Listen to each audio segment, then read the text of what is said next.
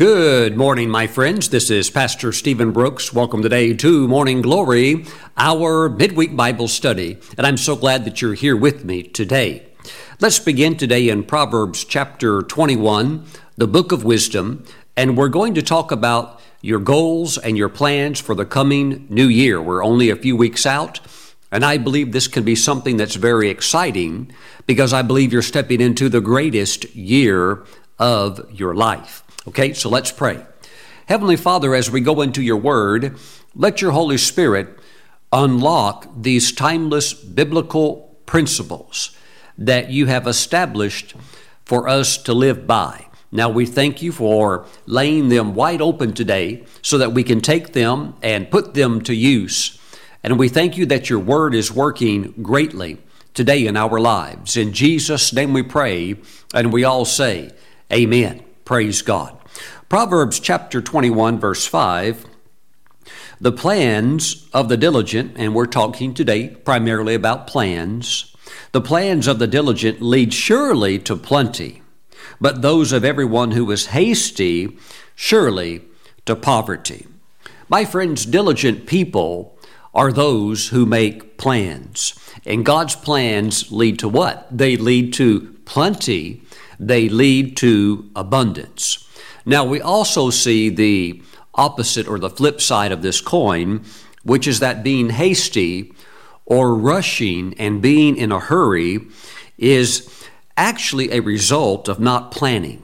So, therefore, it leads to various difficulties in life. Those difficulties could be missing the plane, missing a business investment opportunity, it could lead to financial difficulties. It could lead to um, losing a gold medal because there were not good plans laid out. So the new year does carry tremendous potential for you. But my friends, you're going to utilize to the maximum that potential by going into the year well planned. Praise the Lord. You know, uh, there's many different uh, plans that you may want to consider. And um, over the last three weeks, I have sat down and talked with two pastors. They're both uh, serving the Lord effectively in ministry.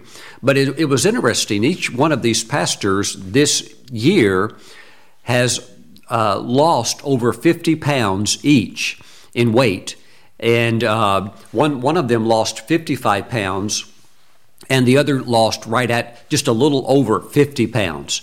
And, uh, you know, they have different ministries, they don't know each other. But I thought that was very interesting because they're pushing on because they actually want to lose a total of 70 and get to uh, what, what doctors would consider to be your set body weight. And I thought that was remarkable, and that's tremendous progress these two men of God have made.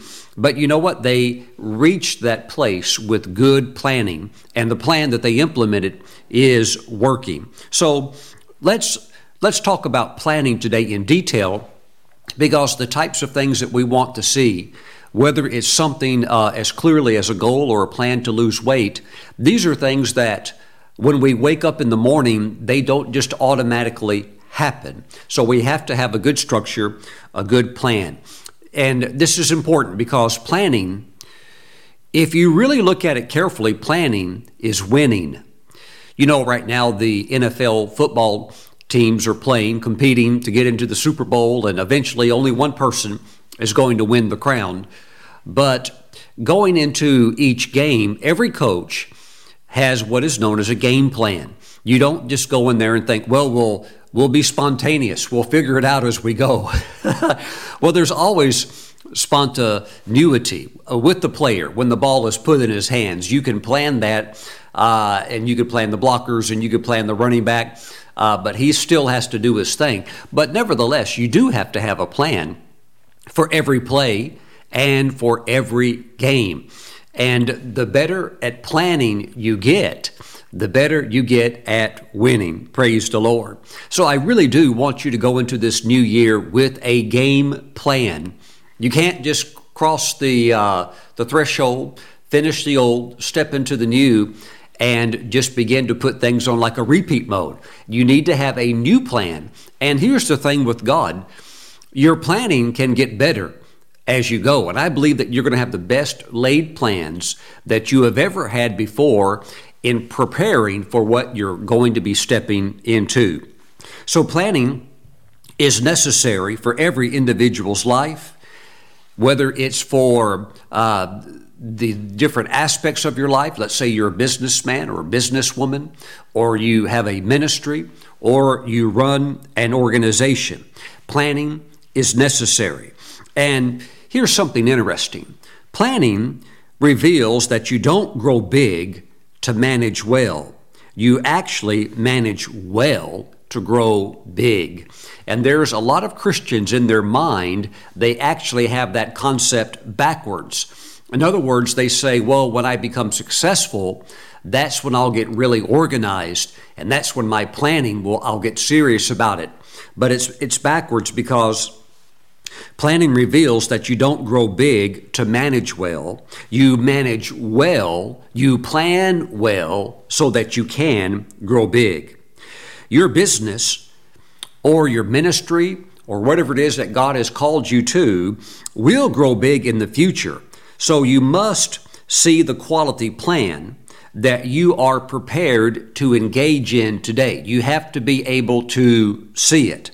And it's not really the tomorrow or the future that we know about. It's right now. So, working with the tools that we have now, we can craft and formulate a very effective plan. Praise the Lord. It is true that many organizations struggle because of a lack of poor planning. You know, my wife and I were traveling one time and we were at a layover at an airport and they had a Sbarro pizza restaurant. Well, when you're trying to catch another plane, all you want to do is grab a slice and go. And so uh, I got into the line to grab a slice, and the, the line was moving so slow and uh, the person at the ca- uh, the checkout register really that uh, person should not have been on that task. Maybe they should have been uh, mixing salads or putting pepperoni on pizza, but the person was so slow that the line was backed up, uh, you know, just about as far as you can see, and it wasn't moving. And, you know, people were just walking out of the line that's lost sales. Well, that's not that person's fault. That is the management's fault for not saying, hey, we have a bottleneck here. Let's fix the bottleneck so that there can be a flow. I came back to that same airport one year later to catch another connecting flight, walked by what was formerly the Sbarro Pizza restaurant and it was shut down. Had the metal gates like kind of like slid down in front of it. and uh, that really could have been the thing that put that restaurant out of business. It's uh, very, very interesting. So we want to manage well because it's very important. And it does take strategic planning to maximize business endeavors, and we want to give it our attention. Management skill is key to determining the level of results that any business or organization experience. Now, here's something that uh, we need to tie into because you you might think, well, Pastor Stephen, I don't have an organization. I'm uh, I, am working for a company, so I'm just like maybe like a cog in the system. But no, God, you, you still have your own individual life, and these things begin to break down to the individual. So think about it like this: life that is not well managed or well planned is wasted. You know, Evan Roberts, the evangelist that God used in the Welsh revival at the turn of the century, leaving the 1800s, going into the early 1900s, he talked about the stunning moment that he would see happen to people, individuals, in these meetings when the Spirit of God would begin to move. And people, many of them sinners, would encounter the power or the reality of God for the first time in their lives. And he said that expression, when a man or woman realizes they have wasted their entire life. It's, it's, it's incredible. The first real, realization is you realize you're not right with God, that you're dirty, that you're a sinner. But the second realization, he, he, and he could see it on the faces of people, is the moment that you realize you have wasted your entire life because you never served God. It's incredible. My friends, a life not well managed will be wasted. Also, time not well managed is going to end up being lost. Here's a big one money that is not well managed is going to have what happened to it. It's going to get squandered. it's going to get wasted also. it may even get lost. That's why a lot of these governments they love working with uh, nations that are uh, I, I would call them end of the line type nations. And what I mean by that is that when money goes into these nations, it loses uh, the ability to be accounted for. That's why developed nations love working with countries like Afghanistan, working with countries like Ukraine, which for decades has been known as one of the most corrupt uh, nations on the face of the earth. But nations like working with these type of nations. Why? Because if you send money there, let's say it's government money, the, the moment that it goes into those bank accounts in those countries, the accounting is over with. There's there's no more accounting of it because these places are all corrupt. what does that mean? It means now you can do uh, illegal activities such as money laundering, and there's no way to trace the money. So what happens so often? The money ends up not in the hands of those that it was designated to, which would be humanitarian aid or things like that. It ends up in the hands of the dictator. It ends up in the hands of corrupt politicians, and it gets washed, it gets laundered, and uh, it's basically cash that now goes off the record books. Anything that does not have organization, structure, and planning, you are looking at waste. Now, I know a lot of these problems, such as governmental waste, is never going to be fixed until Jesus comes back. But the reason that we have corrupt governments is because we have corrupt individuals. So we must work with our own lives. We must make sure that our books are clean, that we're walking right before the Lord. Because what is a government?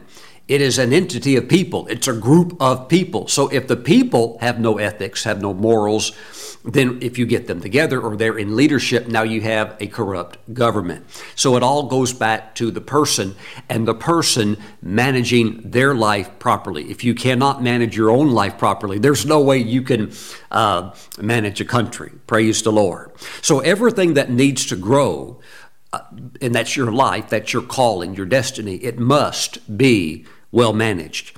Praying without planning and this is important, and uh, I, am big on prayer, but pray, uh, praying without planning is kind of like playing around without really knowing uh, what you're doing. When I was young at an elementary school, uh, there was a kid that was real popular in class. He was in my grade, and he was the football coach's son. So everybody loved him because everybody loved his dad. And, you know, they had a real good football team and everything like that. But uh, this uh, young boy was really popular, and I, I, looked up to him. And one day uh, during recess, he got all of us other boys together, and he said, "Now we're going to create something." I, I, I, was real excited. I had never created anything in my life, and this is like, I think it was like third grade or something like that. So we went over to a stream next to the playground, and we started shaping uh, things in the mud. He said, "Now you need to stack it like this, and you need to you need to create these mud shapes this way." And then we're of course we're kind of wondering what we're going to do with this, but we are excited. We thought maybe we're going to build the next Tower of Babel. We didn't know what we're going to do, but he was our leader, and we were excited. And then after we had done all that he said to do, he picked up one of those mud objects that was still uh, wet and gooey, and he just threw it at all of us, and it splattered all over all over us. And the next thing you know, a big mud fight broke out. We're all throwing mud at each other, and we thought that was the funnest thing we ever did. But at the same time, we all realized we didn't accomplish anything. We didn't build anything. So praying without planning is like it's like you're playing around. you don't even really know uh, how you're supposed to get to where you want to go, but you're praying to get there. So we need to incorporate planning into our prayers. Praise God. And when you do this, you can work your way through what can be called a power cycle. And here's that cycle. Number one, and by the way, you need to write these down and meditate on this. So, number one is you want to define the purpose. Number two is when you begin to plan. Number three is when you establish goal setting. Number four is when you begin the pursuit of this journey. And then number five is when you take delivery. And now we all get excited about number five, but we need to work through this cycle. Let's jump back just for a moment as we consider those two pastors that have lost weight and are making great progress on their goals. They actually worked through this cycle without even thinking about it or knowing technically what it is they were doing. They had they had like a rough plan and they had a lot of willpower. But this is actually what's going on. Number 1, purpose. What is the purpose? To lose weight so that you can live the full days of the life that God has called you to live, and so that you can effectively serve God without your body slowing you down. Okay? So the purpose is defined. And then number two is planning. By the way, planning includes sectioning your plans into various time slots. And so that planning now includes how are we going to fulfill the purpose of losing weight? Are we going to walk? Or are we going to walk outside? Are we more of a treadmill type person? Or do we want a stationary exercise bike? Or what, what works for me? And then let's hit the diet area. Are we going to step back from fried food? Are we going to get away from the saturated fats, get our cholesterol balanced, and things like that? Are we going to form some relationships with those that are into exercise? Can I do this at home or do I need to go to a gym? So, planning, section it into plans so that you can see it. And then, and then number three, the actual part of goal setting. What is the overall goal? How much weight do you want to lose? Well, now that's a good question, Pastor Stephen. I've never really thought about that. Well, you have to set your goals. And so let's say that you want to lose 50 pounds in a year. Okay, well, you're looking at about four pounds, just a little over four pounds a month. And now you can begin to see what is in front of you. And then, uh, once that's defined, then you begin the pursuit, which is you start. You have a day one. By the way, a great day to start is the new year, but you have to get all of this structured and organized. So you want to make that pursuit. And so you start, and when you've got it laid out, it's, it's so much easier to work through it. And then finally, at the end, you take the delivery, whether it is stepping on a scale and seeing uh, the rewards of all the work that you put into, or whether it's uh, uh, you know seeing the year-end uh, sales totals of the end of the year and the increase and the extra profit that you've made. Praise the Lord! All of those wonderful things. Uh, that is the plan. So again, here's the power cycle: purpose, planning goal setting, pursuit, and delivery. Well, Pastor Stephen, that's great. What do I do after I've done? I've done it and, I, and it's been delivered. Then you repeat it. You repeat this power cycle until your life on earth is done. You do it until you draw your last breath because it works. It works. Yes, we pray. Yes, we have faith. We believe God. And at the same time, there is a lot in the scriptures about the subject of planning and getting it all structured in a way where we can walk this out. Praise the Lord. Prayer alone, actually, it's almost like it can make some Christians a burden to God because they go before the Lord and they're they're just asking God for stuff all the time. God, give me this. God, give me this. so it's like they're weighing God down with all of these requests.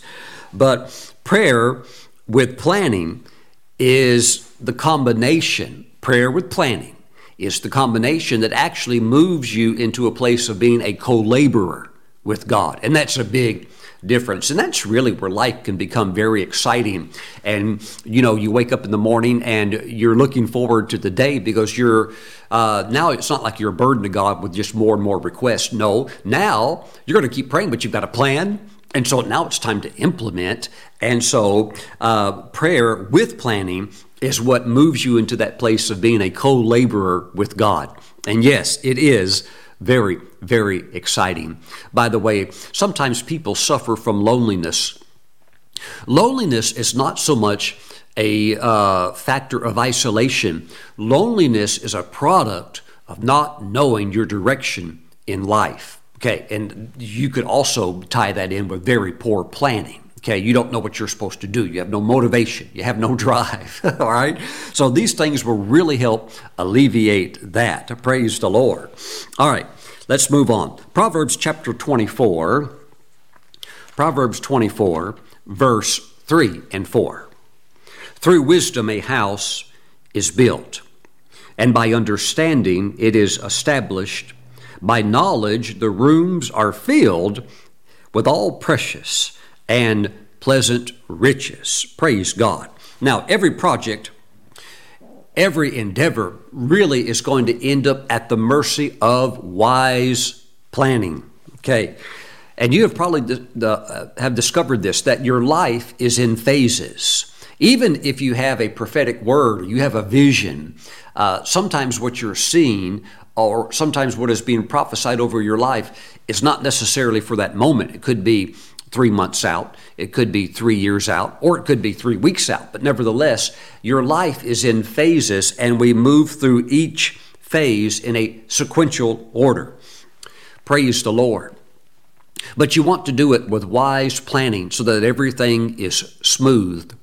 There was a pastor one time that had a vision of Jesus right when he was at that age of 30, when he was just about to begin his ministry. And this pastor saw a vision of Jesus, and he was in his carpentry shop for the very last time. And he was looking over all of the tools, and all of the tools were hung up and in order. Everything was neat and placed in order. And by the way, Jesus, being the elder brother, most likely taught his brothers also how to do carpentry. So he wasn't leaving things in a mess for them to pick up and try to fix. Everything was perfect and in order. And the last thing he did is he took off that work apron and hung it up, walked to the door, and took one last really good look at that carpentry shop, and then left and headed down to the area of the Jordan River. And that's when everything changed. That's when John told his disciples, See that man walking over there on the side of the river? They said, Yeah. He said, Behold, the Lamb of God who takes away the sins of the world. He said, That's him. That's the, that's the anointed one right there. And he never went back to the carpentry shop ever again. Woo! But see, there is order. There's, it's the sequential order. There are some theologians who thought that probably, based upon Old Testament types and shadows, that Jesus could potentially have started his ministry at the age of 28. And that, uh, that's looking back at Old Testament saints. Uh, for, for example, if you look at the life of Joseph, Joseph came out of prison when he was 30. Now, Joseph was a type of Christ, the anointed one. So when you see Jesus, you see a lot of those symbols hidden in the life of Joseph. But two years before Joseph was 30 and was released from prison and stepped into his destiny, two years earlier, he had the situation with the butler and the baker. And it seemed at that point he's ready to go. And he even told them, hey, look, when you get out, please tell Pharaoh about me. But it didn't happen. Why? Because although he was 28 and Joseph looked like he was ready to go, Really, at that point, the Holy Spirit is only working on fine tuning. You're rock solid with the uh, foundations. Your cement is hard. You are you're ready, but this is now the time of fine tuning, and that really can be the hardest time to wait because you think, "Hey, Lord, I, aren't we ready?" And in a sense, you are, but it's the fine tuning uh, it's the polisher that makes all the difference. That's what was going on between 28 and 30 with Joseph, and I believe also most likely with Jesus, uh, the Messiah, as well. Praise God. So we have to get that fine tuning just right. Good planning is integral to that. Praise God. Now, verse 5 A wise man is strong, yes, a man of knowledge increases strength. For by wise counsel you will wage your own war. And in a multitude of counselors there is safety. Wow, these scriptures are incredible. For by wise counsel you will wage your own war. You always want to fight your battle. You know, it's like uh, crazy stuff, like back in the 1700s or 1800s in in England, and uh, and that some of that came over to America. If you want to settle a feud, you would have a shoot off, right? Where uh, you get two guys, maybe they had a quarrel and they're both real mad at each other. Uh, maybe an argument over money, an argument over who knows what. But uh, you could settle the quarrel peacefully by each getting a gun, marching off 30 paces, turning around, and then you have a judge, and the judge says fire, and you both shoot each other and kill each other, or whoever you know fires first, or whoever has the better aim. but you never want to engage in a battle where you know, oh, he's really good at shooting and uh, he's done this before and killed 10 people. No, you want to wage your own war. It's like a sword fight. You know, uh, some guy says, let's settle this with a sword fight. Well, yeah, he's an expert swordsman, so of course he's going to pick that. You know, you even see it in church history. Um, there was a time around the 500s and 600s, particularly as ancient Europe was being evangelized you had some of the Christian uh, ministers that would come up to either the uh, Druid p- priest or the pagan priest, and they would they would say, "Hey, why don't we just settle this? There's no need for a long debate. Why don't why, why don't we have the king just watch and we'll do a showdown right now? Just build a big bonfire." Okay, light the whole thing on fire, and the minister would say, I'll jump into it, and you, the high priest of the Druids, or you, the high priest, or whatever false god you worship, you just jump into the fire with me and let's just find out who the real God is uh, by whichever one of us lives through this. And that actually settled, as you could imagine, right on the spot who the real God was. And many of the early Celtic saints actually employed that tactic.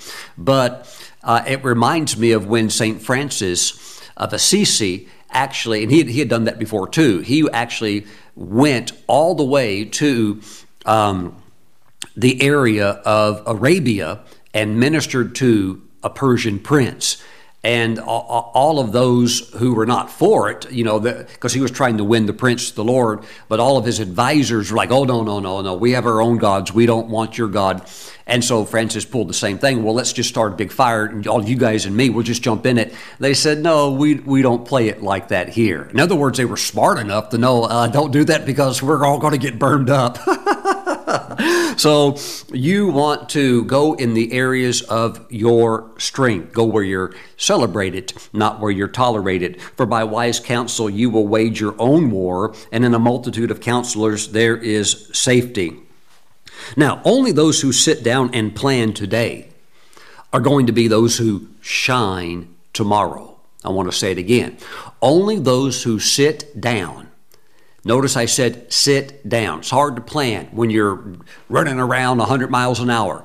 Only those who sit down and plan today will be the ones who shine tomorrow. Now, I really see you shining next year. Okay, but we know what that is going to be the result of.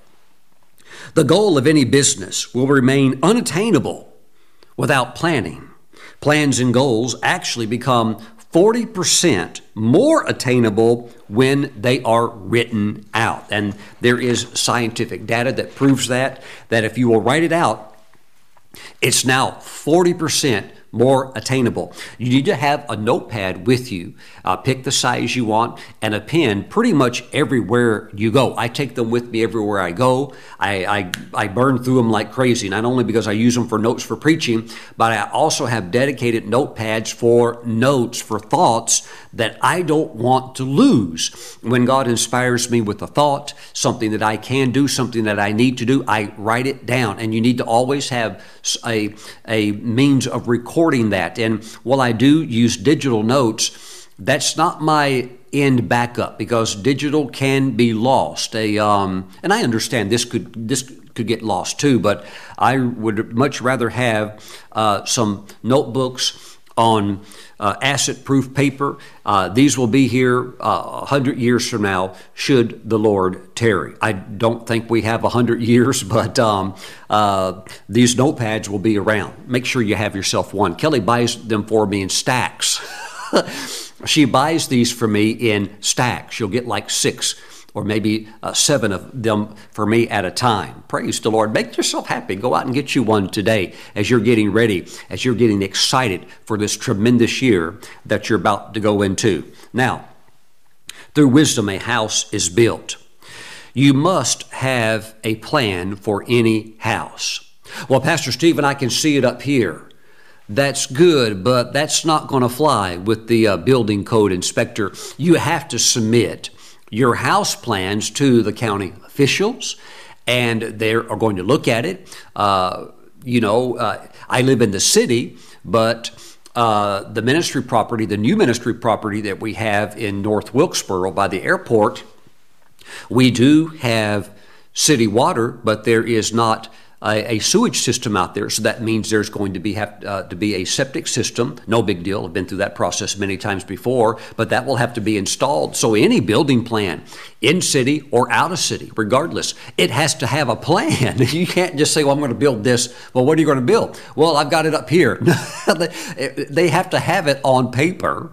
They have to be able to see it. And of course, you know, we know that is simple blueprints. Praise God. But even your your home builder or your your you know whether it's a, a residence or commercial commercial building the builder has to be able to see it. It's got to be stamped approved and these are just things that we have to do. So dreams without a written plan and this is important. Dreams without a written plan are destined to never see the light of day it, again, this is kind of almost like playing around. It's like you're playing, hoping, and wishing, but it's not really ever going to happen because you're not getting serious, because you're actually not writing these things down and actually putting thought to paper and establishing these and flushing out these ideas and thoughts in a real, tangible way. We're talking about written plans. Woo! Praise the Lord. Mm-mm. Now, let's talk for a moment about actually what is planning. What is planning?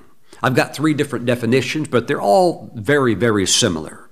Number one, planning is a step by step approach to accomplishing a set goal. And I know many of you are formulating your goals. You're formulating your goals, but planning is the step by step approach to accomplishing a set goal. Planning is the ordering of your priorities in the aim to accomplish a specific task. Praise the Lord. Praise the Lord. You know, there are people like on the UN Council, there's people on like the World Economic uh, Council who they sit down and they actually try to put in order the priorities of what nations want, of what uh, you know, uh, governmental leaders want. Because here's the reality you can't do all of them. Pastor Stephen, we want to fix uh, this, we want to fix that, we want to fix global warming, we want to fix uh, poverty, we want to fix uh, this, we don't want anybody sick. It's just like, uh, and you got a list of 100 things, it's just not, it's never going to happen. Why? There's no priority, there's no ranking of actually what you want to do. So all we hear people talk about is we need to fix this and fix that. When the truth is, is that each of those problems are extremely complex. Uh, it takes it would take a lot of work to fix any of them, and so what's happening? They just persist, which is why Jesus said, "You'll always have the poor among you. There'll come a day when Jesus rules and reigns on the earth during the millennial reign of the Messiah, which he is, but uh, and he's going to be able to fix all of those things, but it can't happen now because people aren't willing to set priorities. so what is planning? It's the ordering of your priorities in the aim to accomplish a specific task. What is planning? It's a process of action to fulfill a dream. It's a process of action, and that process of action is really a set of activities. It's a set of activities that you put action to in order to fulfill a dream. So, since planning requires the ability to design, it is something that we really need to do. Sit down with your pen and paper, with your laptop, or your iPad or your smartphone and sit down, get your technology to help you out and support you, and just sit down and begin to go to work. Why? Because no one succeeds by accident. We have all kinds of people that are really good at making excuses that love to say that person was lucky or she just uh, she just got an open door for her. But um, no one succeeds by accident. Shallow men and women think of luck, but great men and women think think of cause and effect. Let me say that again. Shallow men and women think luck. Oh, they're lucky, chance. Okay, they think luck. But great men and women think of cause and effect. Why is this happening? How are they actually doing this? How are they winning? Because mm, there, there's a there's a there's a method to it. Praise God. The Christian salesman, very successful salesman, Zig Ziglar. What a name, right? You would think just with a name like that, you could you could uh, be a good salesman. But Zig Ziglar said, any dummy can succeed if he cares to know what it takes. And I have found that that is so true. that is incredibly true. Wow. I, you know, uh, it kind of hit me one day when I sat down with the founder and the president of a university that students were flocking to get into. And I sat down with him and talked with him for about an hour and a half. And while he had horrible English, he could hardly write. Yet this man founded an incredible university. So uh, he had his weaknesses, but there were certain things he knew. Okay, so Zig Ziglar said any dummy can succeed if he cares to know what it takes. Okay, so if you can find out what it takes and it takes planning, then you too can succeed. Amen. And you're not a dummy either. You're a genius in Jesus. Woo! The mind of the anointed one is operating in you. Praise God. Now, let's talk for a moment about really the primary thing that God helps you to use to formulate I would call it a great plan, not just a good plan, certainly not a plan, but even a great plan. What is that thing? Praise God. Well, let's think for a moment. If you have a great product, it means that you used the best raw materials in the manufacturing of that product. So there are raw materials that we're going to be working with, one primarily. You know, my wife and I, we know a, a Christian man that sat down one day in his kitchen uh, because he really liked cookies, and he, especially like me, liked oatmeal raisin cookies. And he actually sat down to formulate the best oatmeal raisin cookie in the world. And he found that if you mix a few other things into it, uh, such as cherry, cherries, and uh, maybe a, just a tiny bit of walnut. I know not everybody connects with walnuts, but and he he well he put this cookie formula together, and it was it was probably the best cookie I've ever eaten in my life. And, and Kelly tried a few, and she said, "Wow!" She said, "These are all said the same thing. These are the best cookies I've ever had in my life." But yes, it's getting the recipe quantities right, but the quality was off the chart. And he said, you know, he told us, he said, um, hey, you know, the, to sell these, they're going to be priced so high because this, I sourced the best ingredients that are going into this. Everything's organic, everything is uh, the best of the best. I said, well, you know, sell it as a luxury item. I mean, because there are people that think that tastes so good, I'm willing to pay $3 for one cookie if it tastes that good, and it really did. Praise God. He moved out of state. I'm never quite, never uh, sure what happened to the cookie plan. Praise God. But the point is, is that if you have a great product, that, that it means mixed into it somewhere are really good raw materials. So, what is the primary raw material that you're going to be using to create a fabulous plan? Are you ready for this? It's your brain. Woo, woo, say praise God. It's the use of your brain, the ability to think, the ability to reason out, the ability to even be analytical or logical thinking, even if you don't have a PhD in math, praise God.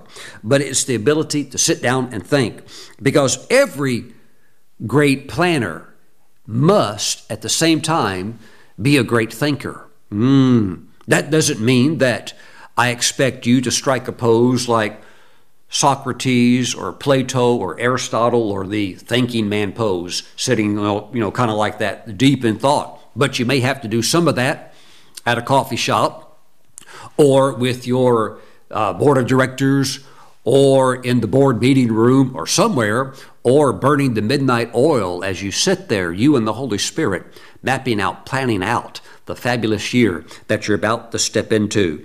And every great planner, again, must be a great thinker.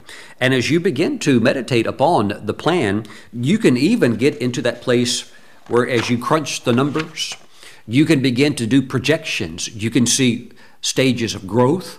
You can project how the coming year can be, and you can also use your faith and put your faith on that, believing God for His best, believing God even for uh, breakthroughs, those uh, unexpected big uh, breakthroughs that happen. You know, like the big contract that came through, and uh, wow, that now you can expand your business further, whatever it might be, and you can build gradually, and eventually you will get there. You know, we have the land, and we have a concept in our minds of the new television studio, but I, am in no rush because I understand that things move through phases. And, you know, sometimes uh, people look at my friend Sid Roth and they see all that he's doing and they see the beautiful studio that he owns debt free and they think, Pastor Stephen, you should be there. I'm like, well, that's like 30 years ahead of where I'm at right now.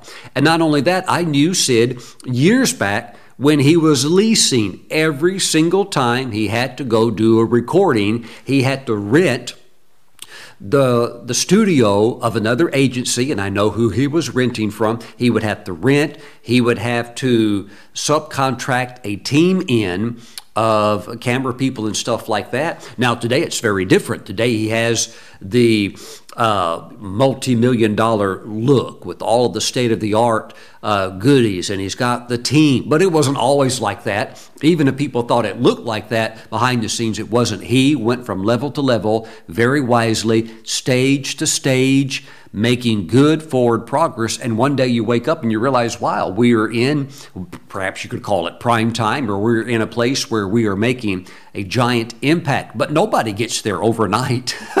Amen. So I feel in my life, and I feel also with you watching, that God has His hand on your life and you're on track. You're on track. Just keep moving forward. Praise God.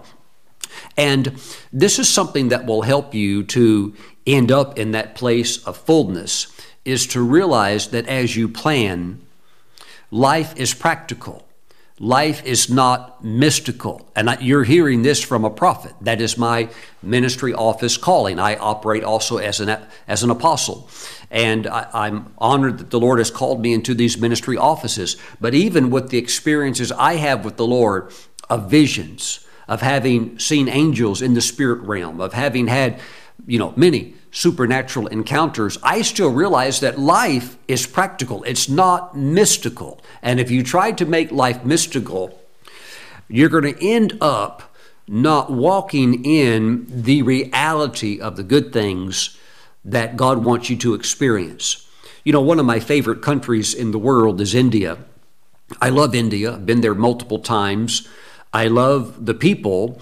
I love the culture, and I love I love the food. And you know, if, if the Lord told my wife and I to move there, I, I, I feel I could move anywhere in the world and be happy because I love the Lord. But if He told me to move there, I'd say, okay, Lord, when's the move date? Okay. Now He hasn't told me. But I will say this I love India and I love the atmosphere of what they would call mysticism. It is in the air, and there is a part of respecting spiritual things that I greatly value and can appreciate and understand that is ingrained into the Indian culture. But because India leans more towards that direction of mysticism, um, it has caused them to remain stuck in certain areas of national growth and development that they can't get into as long as they hold on to that old way of thinking and that old way of operating. Because I've seen things in India with all of the um, Hindu temples and all of the 500 million gods that they worship. I've seen some things that could make a Westerner's head spin. Uh, I'm talking you. You want to see supernatural, weird, and bizarre? It's there. And so, if you stay in that, you cannot get into this other area of development because you can take the Indian man and you could say, We're going to put you in the high jump in track and field. You have to jump as high as you can, jump over the bar. And well, he can not only can jump over the bar, he can hover in the air. You've got the gurus and you have the people who've devoted their whole lives to mysticism and getting into really the black arts, going into that realm through an unlawful door, but uh, they have opened the door anyhow and they've gone through into these things. So the, the thing is like, hey, you can't jump the bar that way. You you have to jump using your leg muscles. You can't go up there and just float in the air. Okay? So if you cling to mysticism, and as a Christian, you have to be careful with your prayer life and your spiritual life that you don't use that solely to even try to be a substitute for planning because you can't build uh, 10 lane superhighways with mysticism. You cannot you cannot build an airline and fly jet airplanes with commercial passengers on them solely with mysticism. And thank God for ministries like Jesus Calls that was established by Dr. D.G.S. Dinakaran, who also opened up, under the leading of Jesus, a technical institute. Matter of fact, Jesus came to Dr. D.G.S. in a vision and told him, Many young people who have been saved in your meetings have no direction in life because they have no trade skill, no job training. He said, therefore, they're going to become discouraged and many of them will walk away from me. He said, so I want you to establish a vocational technical institute so that they can learn tech skills, vital skills for life. And thus, he did that. And so what happens? You move away from mysticism into practicality where now you can build a house. Praise the Lord. Now we can have modern sanitation. Praise the Lord. Now we can uh, put rockets and satellites up in space, and we can have GPS and internet beaming down, and all of these other good things. Praise God. So, uh, practicality is the using also of the brain, and every gain is traced to the use of the brain. Even when I get things from the Holy Spirit, when the Holy Spirit gives me something, it actually it's like it's coming up and registers in my mind, and my mind is working with my brain um, to pick that up, whether it's a word of wisdom, a word of knowledge. Praise the Lord. So every gain is traced to the use of the brain. So we need to engage our own thoughts, and we need to uh, draft and create our own plans so that we can create the future that we want. Praise God. Woo! Thank you, Jesus. Mm-mm. I tell you, it's exciting. You should be excited. Get your notebook and pen and be excited about planning out this coming year what you're going to do and what you're going to accomplish as a co laborer with Jesus together. Praise God. Why do many Christians sometimes get stuck in low paying jobs. It's because they do not do mental work. And if they're unwilling to do mental work, they're stuck doing menial work. Wow. What's menial work? It's a job that anybody can do. But when you do mental work and study and apply yourself, now you're qualified to get paid for something that requires skilled training. You know, I was on the phone with a um, a, uh, a, software editing specialist. And uh, the person was a young person uh, in their early 20s. I said, Hey, uh, how did you learn how to do this? Did you go to a university or a, a trade school? And the person said, No, I learned it on my own.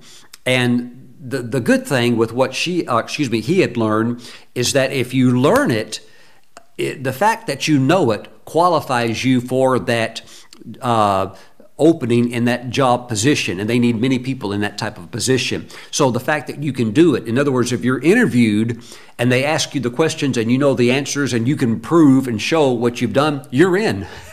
so what, what's going on? How did that person learn it? Sitting down and just working through the learning curve and learning all of that stuff that you can't know unless you apply yourself to it. But that moves you out of menial work into a good paying job. By the way, God's ways are never lower. God's ways are what? They're always higher, and that's the direction that He wants you moving in. Woo, praise the Lord. You know, uh, my wife and I were doing some strategic planning for the Pure Gold TV show. Right now, we're on two networks that really saturate America. We're on direct TV, which is a satellite, one of the two primary satellites in America, beaming down over the nation right now. And one of these networks we're on goes all, goes global, all over the world, but they both uh, cover the nation extensively. And so we're on DirecTV uh, on two different networks, so two different channels. So that's reaching a vast audience. But as we are strategizing, we want to get on the other primary satellite. There's two primary satellites here in America beaming down. One is DirecTV, the other is Dish Network. So we're already making plans and working that out so that later in the coming year, we will have that ability to get on Dish Network as well. And we already feel pretty confident in the network that we want to select that is on Dish Network. What does that mean? It means then we're on DirecTV and Dish Network, two of the mightiest satellites uh, beaming down over America. Woo! Praise the Lord. Amen. But there's planning and there's the structuring and there's, the timing of all of that. But I tell you what, for me, it's very, very exciting. And I know the plans that you're crafting for your life are very exciting as well. And let me say also, thank you for, for all of you that are partners with me in this uh, global TV plan because you share in the rewards not only eternally, but even as God bless, blesses your seeds with a mighty harvest for the winning of souls and building up God's people. Now, strategic thinking restores dignity. And I want to close with this scripture the ability to strategically plan and think creates dignity and will even restore lost dignity in your life. Look at this scripture in Luke chapter 15, and I know that you're very familiar with it. Luke 15, verse 17. This is the prodigal son sitting around with a bunch of pigs sitting in the mud. Verse 17, but when he came to himself, I like how the King James Version says he came to his senses. He started thinking again. It's like the fog is lifting off. But when he came to himself, he said, Okay, so what's going on? He's having a board of directors meeting with himself. Spirit, soul, body. Hey, listen up. I'm fed up, sitting in the mud, starving, hungry. What is he doing? He's applying analytical thinking. He's analyzing a situation. He, he's sitting on wet mud. He's looking at pigs who are full. He's examining his stomach, which is empty. He's applying reasoning. He's using his mind, his brain. But when he came to himself, he said, How many of my father's hired servants have bread enough and to spare, and I perish with hunger? And then, verse 18, he is able to uh, draw a conclusion and plan out uh, accordingly what he is going to do. I will arise and go to my father and will say to him. In other words, he knows I just can't show up. So he actually plans out what he's going to say. he plans out what he's going to do and what he's going to say when he gets there. He's got the whole thing planned out. And watch, there are some Christians that are going to walk into the next year with no plans at all. What's going to happen? Uh, it, it, you just get stuck in a repeat mode and uh, uh like almost like a rut and they can't figure out why why is there no growth why is nothing changing because they're not willing to sit down and plan. Woo! Praise God. Amen. So you're going to get this plan worked out, but you also want to be committed to the plan. And the big part is just getting it mapped out. I feel confidence in your commitment. Be committed to your plan. Thank you, Lord Jesus. So it's not enough to just have a business or to have a ministry or have an organization or, in a general sense, just to have a life. My friends, there has to be a plan so that you are continually growing and you are continually moving forward from glory to glory, strength to strength, faith to faith. And much of that revolves around mapping out, planning out what it is you're going to do. All right, I want to pray for you. Please lift your hands. Father, I pray for your people that are watching right now. I pray that the creativity of your Holy Spirit touch their minds, and I begin I pray that they begin to think on creative levels, very strategic levels. Father, let genius anointing uh, of, of the anointed one flow through their minds and let them get this coming year uh, mapped out, planned out where they want to go, what they want to accomplish, what they want to do. Thank you, Father God. Thank you, Father God. Thank you, Father. I thank you that you're in the center of all that they're planning. And I thank you, Father God, that they are going to co labor with you, unlike any uh, work that they've ever done before, as they move into this new year. Father, I thank you for them not just having a good plan, but they are going to have a great plan. In Jesus' name, Amen, amen, amen. Now lift your hands again and celebrate Jesus who is giving you a great plan. He's going to help you. He's going to help you. Amen. He won't just give you the whole thing, but as you work it out and talk it out, pray it out, plan it out, it, He'll give it to you. Amen. And you'll have the whole thing ready to go. Praise God.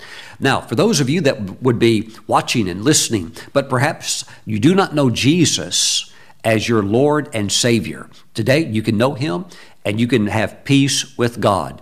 If you used to know the Lord, but you fell away from God, maybe you um, uh, went back into the world because you just got sucked into all of that stuff and you have now found yourself away from God. You need to rededicate your life to Jesus, and you can do that today. So, those of you that want to get your life right with God, pray this right now. Jesus will save you right now. Say, Lord Jesus, come into my heart. Wash all of my sins away. I surrender my life to you. Jesus, I want your plan for my life.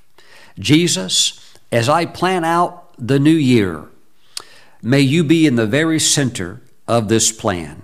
Thank you, Jesus. Thank you, Jesus, for helping me. Thank you for saving me. In your name I pray. Amen and amen. I'm getting a quickening of the Holy Spirit that there's someone watching me. Now, this is not for many, this is only for a few, but for a few of you, your plan will actually include a move. And I'm talking about a real, literal move where you pack everything up and you actually are going to move to a different location. Now, this is only for a few, but the few that uh, God actually has that in the plan for you, uh, may it bear witness with your spirit. Praise God and make sure you plan that in because a move is a big thing, right? Uh, that's why I don't like moving. Why? It's, it's a major uh, it, it's, it's a major change. It's, it's difficult, amen. So you want to do it as least as possible, but for a few that would be in the mix for you. So plan it well, amen, and it'll go well. All right, let's take Holy Communion before uh, we say goodbye for the day. Grab some unleavened bread and grab some grape juice and let's pray. Father, we bless the juice and the bread. We set it apart as being holy. We thank you that this is the flesh and blood of Jesus, the anointed one. Father, as we receive his flesh, we are very excited about your plan for our lives. Father, we're very excited and we thank you that this is going to be a tremendous year. We thank you that you're crowning this year with glory, and the next year is going to be greater. Father, we receive the Lord's body and his good plan, his great plan in Jesus' name. Amen. Let's partake together.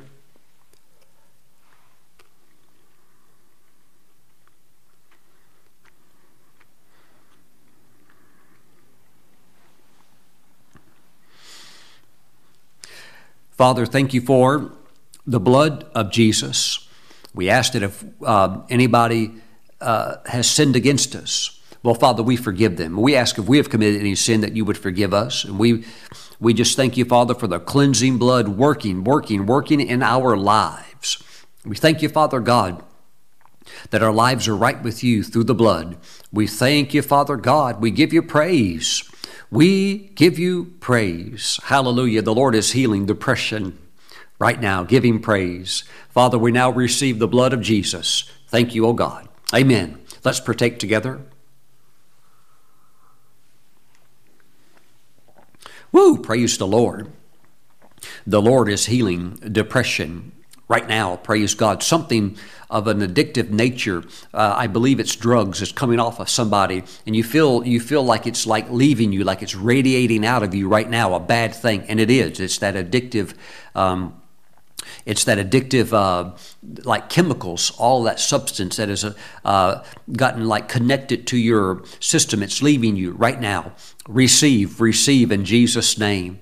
Amen. Somebody, uh, you're a believer and you have gotten addicted to prescription drugs. That addiction is leaving you right now through Jesus, the anointed one who heals you. Receive, receive in Jesus' name. Oh God, we give you praise. We give you praise. Amen. Amen. The Lord is bringing the stability and peace that you desire. Amen. Hallelujah. Well, thank you for joining me today, and I look forward to seeing you back next time. Have a great week. Bye bye.